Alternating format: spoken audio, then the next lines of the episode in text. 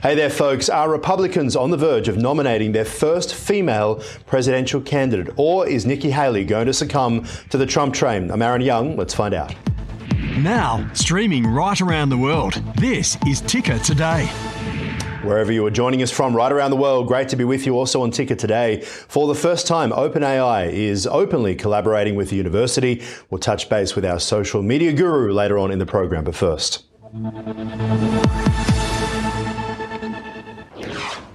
And today we begin with Ticker Hot Shots. Veronica Dudo is in New York for us. Veronica, always great to see you. Let's start by talking politics. It's all eyes on New Hampshire at the moment. The citizens there exercising their options while campaign headquarters are buzzing with activity. The big question will be about Nikki Haley, whether she has the momentum to continue no matter what happens there, but also the candidates crisscrossing the state in recent weeks trying to engage in last minute rallies. Um, what do you think? Could the Republican Party really be on the verge of nominating its first female presidential candidate?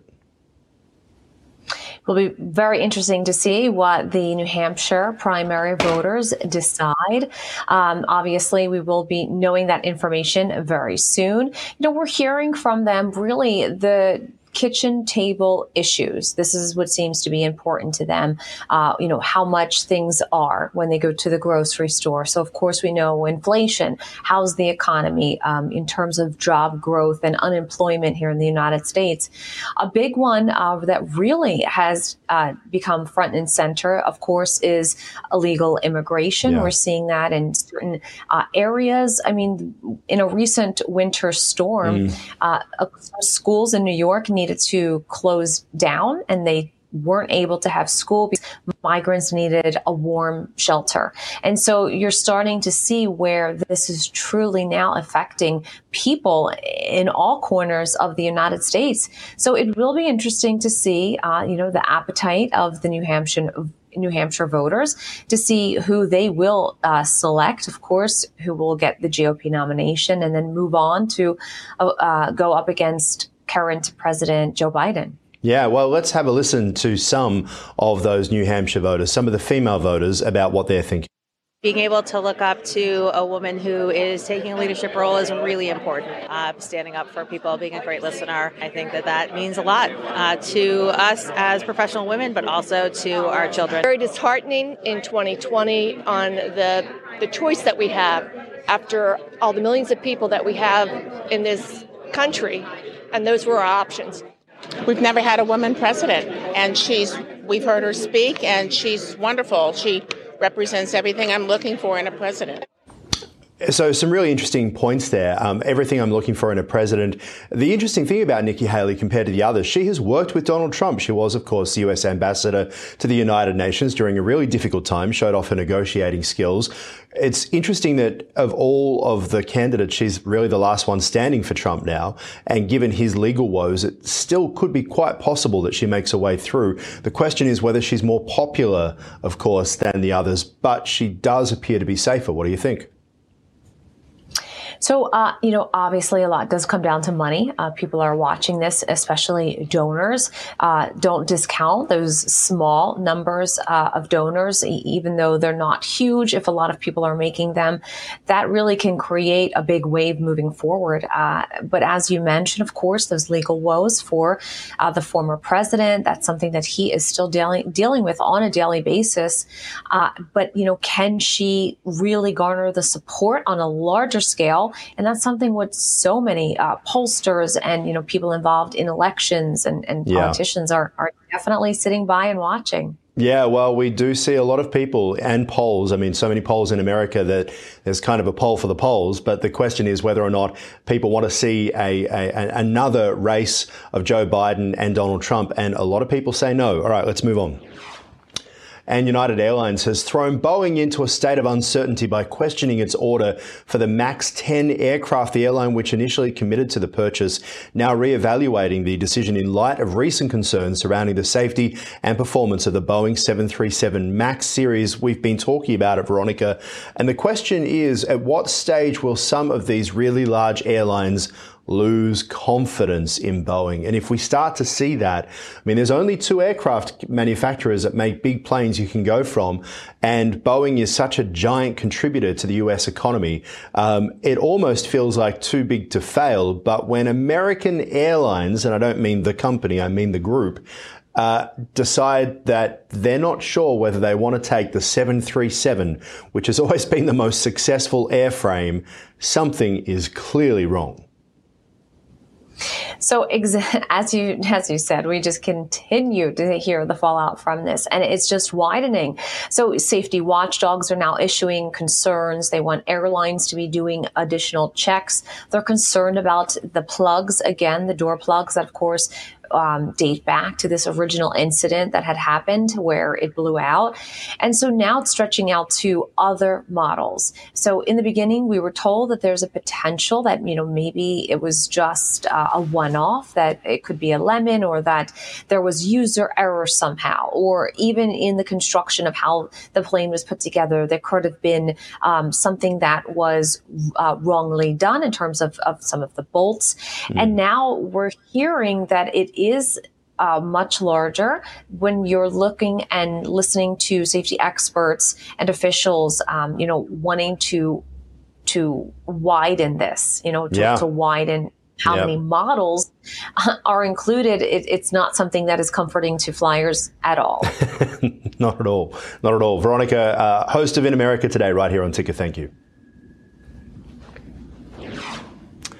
The renowned Bulletin of the Atomic Scientists has decided to keep the symbolic doomsday clock set at just 90 seconds to midnight, the theoretical point of annihilation. This dire assessment underscores the persistent threats posed by nuclear weapons, climate change, and emerging technologies. The ominous trends continue to point towards catastrophe, though, including the fact that China, Russia, and the US are all spending large amounts of money to expand or modernize their nuclear arsenals, boosting the risk of nuclear war through mistake or, of course, miscalculation. Russia's large scale invasion of Ukraine, set to reach its second anniversary next month, has escalated tensions with the West to their most dangerous level since the Cold War.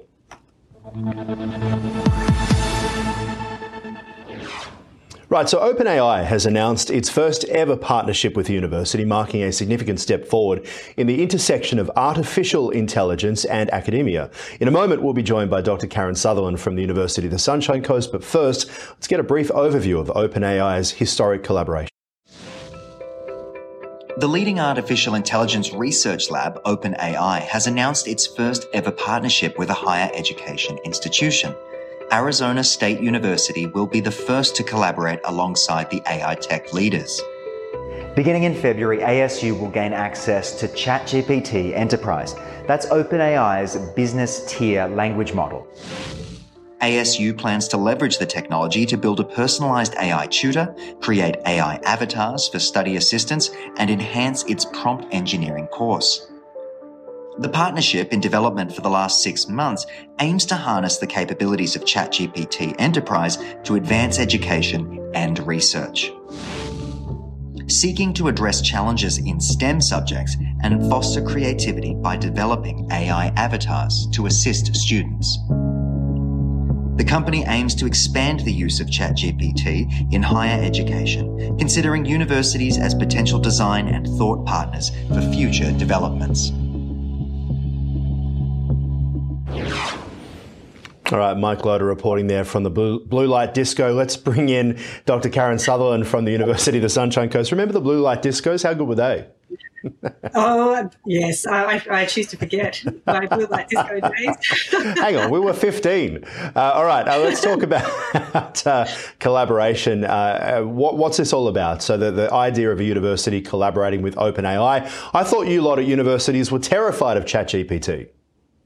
Well, clearly not. But I, I mean, there, there, has been a real range in, in reactions to AI and ChatGPT over the last year. From firstly, some universities absolutely banning it to, I mean, at, at our university, where students are allowed to use it for certain things and they must disclose when they use it. So I think, yeah, I think the acceptance is getting a bit better in, in academic circles, but there are still very strong rules around its use.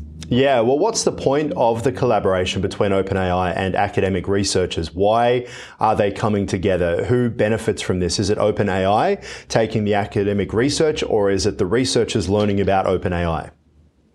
I think it's both. I mean, you know, every partnership should have um, you know, some benefits for both parties. But I just find it, a really innovative step forward in terms of how we will deliver education because I've, I've heard many commentators say that AI is really the future of how education will be delivered, particularly in the higher education sector. Being able to actually personalise education for students is where we are actually heading to next. So, which AI research areas do you think will be prioritised in the partnership?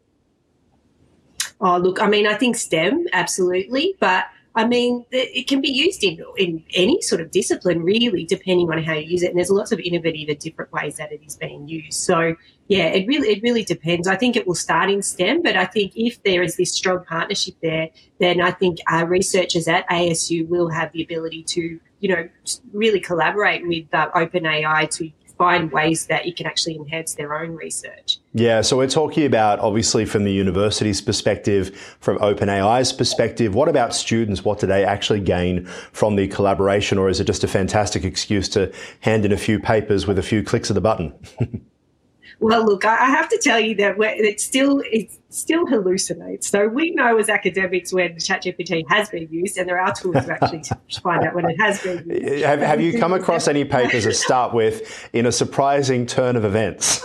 yeah, yeah, or the one in conclusion. You know, uh, but uh, I think, I mean, the ability to actually have a personalized tutor for each student is amazing. And mm. also being able to have um, create chatbots that will be able to provide uh, customized information for students 24 hours a day. Because, I mean, what I find as an academic, I cannot be on call 24 hours a day. And sometimes our students are actually wanting answers to their questions at all hours, and we can't do that. But maybe having an AI tool with that, that information will really help. Karen GPT, I can see it now. Um, and just finally, talk to us about, you know, do you think that the, things like this will have a, a, broader impact on AI development? Oh, totally. And I, I think you, this this particular partnership will uh, create a lot of firsts in terms of regulations and frameworks and processes that will be adopted, you know, in a more widespread fashion. So I think this is a great. It's almost like a pilot. I think of things to come. Always great to speak. Talk to you soon. Thank you. That's it for me for now. You are watching Ticker More right after this. You're watching Ticker. We'll have more in just a few minutes.